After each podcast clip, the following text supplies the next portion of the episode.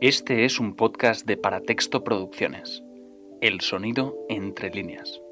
Con Diego Hernández.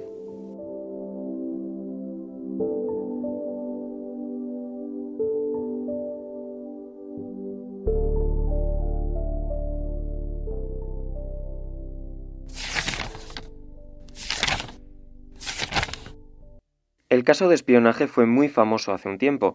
En una conversación grabada en un restaurante de L'Eixample, una conocida política afirmaba que tenía contactos en la fiscalía para cocinar y luego revelar corruptelas de miembros de partidos rivales. Yo no lo sabía, pero Private Eye fue la agencia contratada por esa misma persona para que grabara el encuentro que iba a mantener con la exnuera de un célebre expresidente de la Generalitat.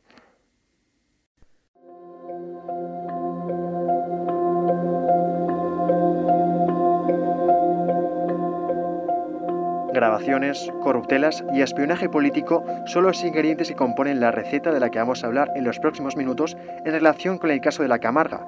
En las páginas del libro No cerramos en agosto, de Eduard Palomares que acabamos de leer, nos encontramos con varias referencias a este conocido caso de espionaje en Cataluña.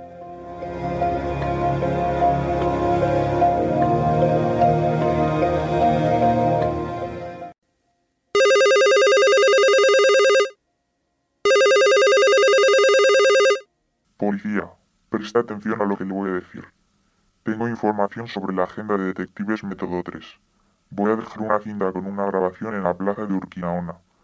Hay una estatua de color negro de un niño con un botijo. En la papelera del lado les dejaré la información en un sobre. Así es como apareció en 2013 la grabación de una de las principales fuentes de inspiración del libro No cerramos en agosto. Una llamada anónima dio comienzo a un caso de espionaje que ha contribuido a destapar las tramas corruptas del expresidente de la Generalitat, Jordi Pujol.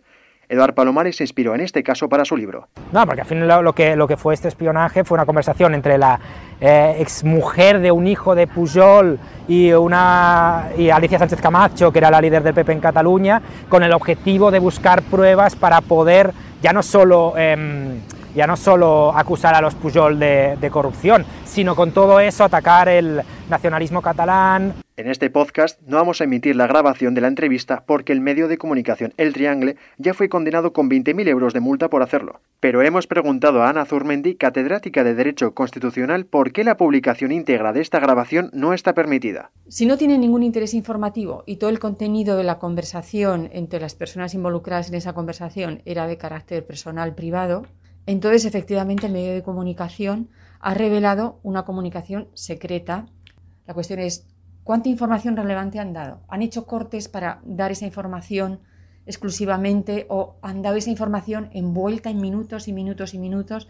Quizás la clave del delito estaba en que en la conversación difundida se trataban muchos temas personales. Sobre esto habló la exnovia de Jordi Puyol Ferrusola, Victoria Álvarez, que todavía se refería a Sánchez Camacho como su amiga. A nadie le gusta que una conversación privada con una amiga se publique en ningún sitio.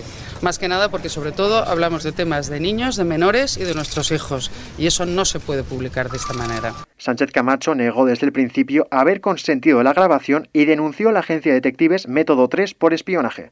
Presento estas dos denuncias. Presento estas dos denuncias. Una denuncia ante la policía para que se investiguen los hechos a lo que he estado sometida, para que se investigue todo lo que ha sucedido, las empresas o las entidades responsables, las personas responsables de estos seguimientos y de estas escuchas ilegales. seguimientos y de estas escoltas ilegales. La investigación de la policía llevó inmediatamente a la detención del dueño de Método 3, Francisco Marco, y a otros tres detectives. Y aunque nunca desvelaron el nombre de su cliente, la policía encontró en la agencia un expediente a nombre del PSC que incluía un pago del entonces secretario de organización José Zaragoza. Creu que el señor Zaragoza va a encarregar aquesta gravació? Jo no ho sé. No lo sé. Como no sé si lo ha hecho otro partido. No sé, com no sé como si no ho sé quién lo ha partit, hecho. com No no sé lo qui ho ha sé. fet, no ho sé. No vaig encarregar. No encargué esta grabación, así que no te puedo decir nada más que una cosa tan clara y tan diáfana como que no la grabé. Tan diáfana con que no la vais a grabar.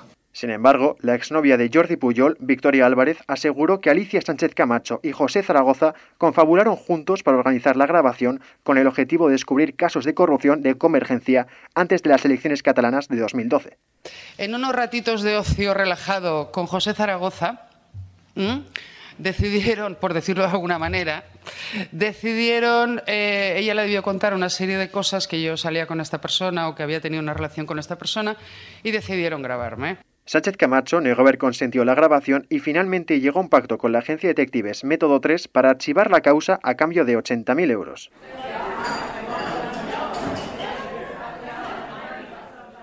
La versión de los detectives es que Sánchez Camacho les pidió que grabasen su comida con Victoria Álvarez. Según ellos, un becario de la agencia se hizo pasar por secretario de Sánchez Camacho y colocó un florero con una grabadora en la mesa de la comida. La propia dueña del restaurante confirmó en una entrevista en TV3 que avisó al ex líder del PP de la colocación del florero por parte de su supuesto secretario y no dijo nada.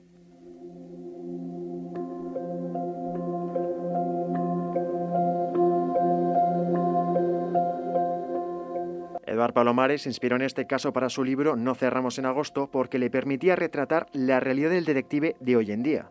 El personaje Jordi Solo de la universidad pensando que hará grandes investigaciones ¿no? con, con impacto social, como ayudar al débil en, frente al poderoso, y lo que se encuentra es que acaba en una agencia y lo que ha hecho es poner micros en un florero según la información incautada en la casa del excomisario Villarejo, Victoria Álvarez habría cobrado de los fondos reservados del Estado por sacar a la luz la corrupción de la familia Puyol, aunque ella lo niega. El juez de la Mata propuso en julio sentar en el banquillo a toda la familia Puyol por varios delitos. Casi 10 años después de la publicación de las grabaciones, el caso del restaurante La Camarga sigue abierto. Parece que todo se planeó con el objetivo de sacar a la luz la corrupción de la familia Puyol. Y si quieren saber más sobre espionaje, no duden en leer el libro No cerramos en agosto de Eduard Palomares. Gracias por escuchar los podcasts de Paratexto Producciones. El sonido entre líneas.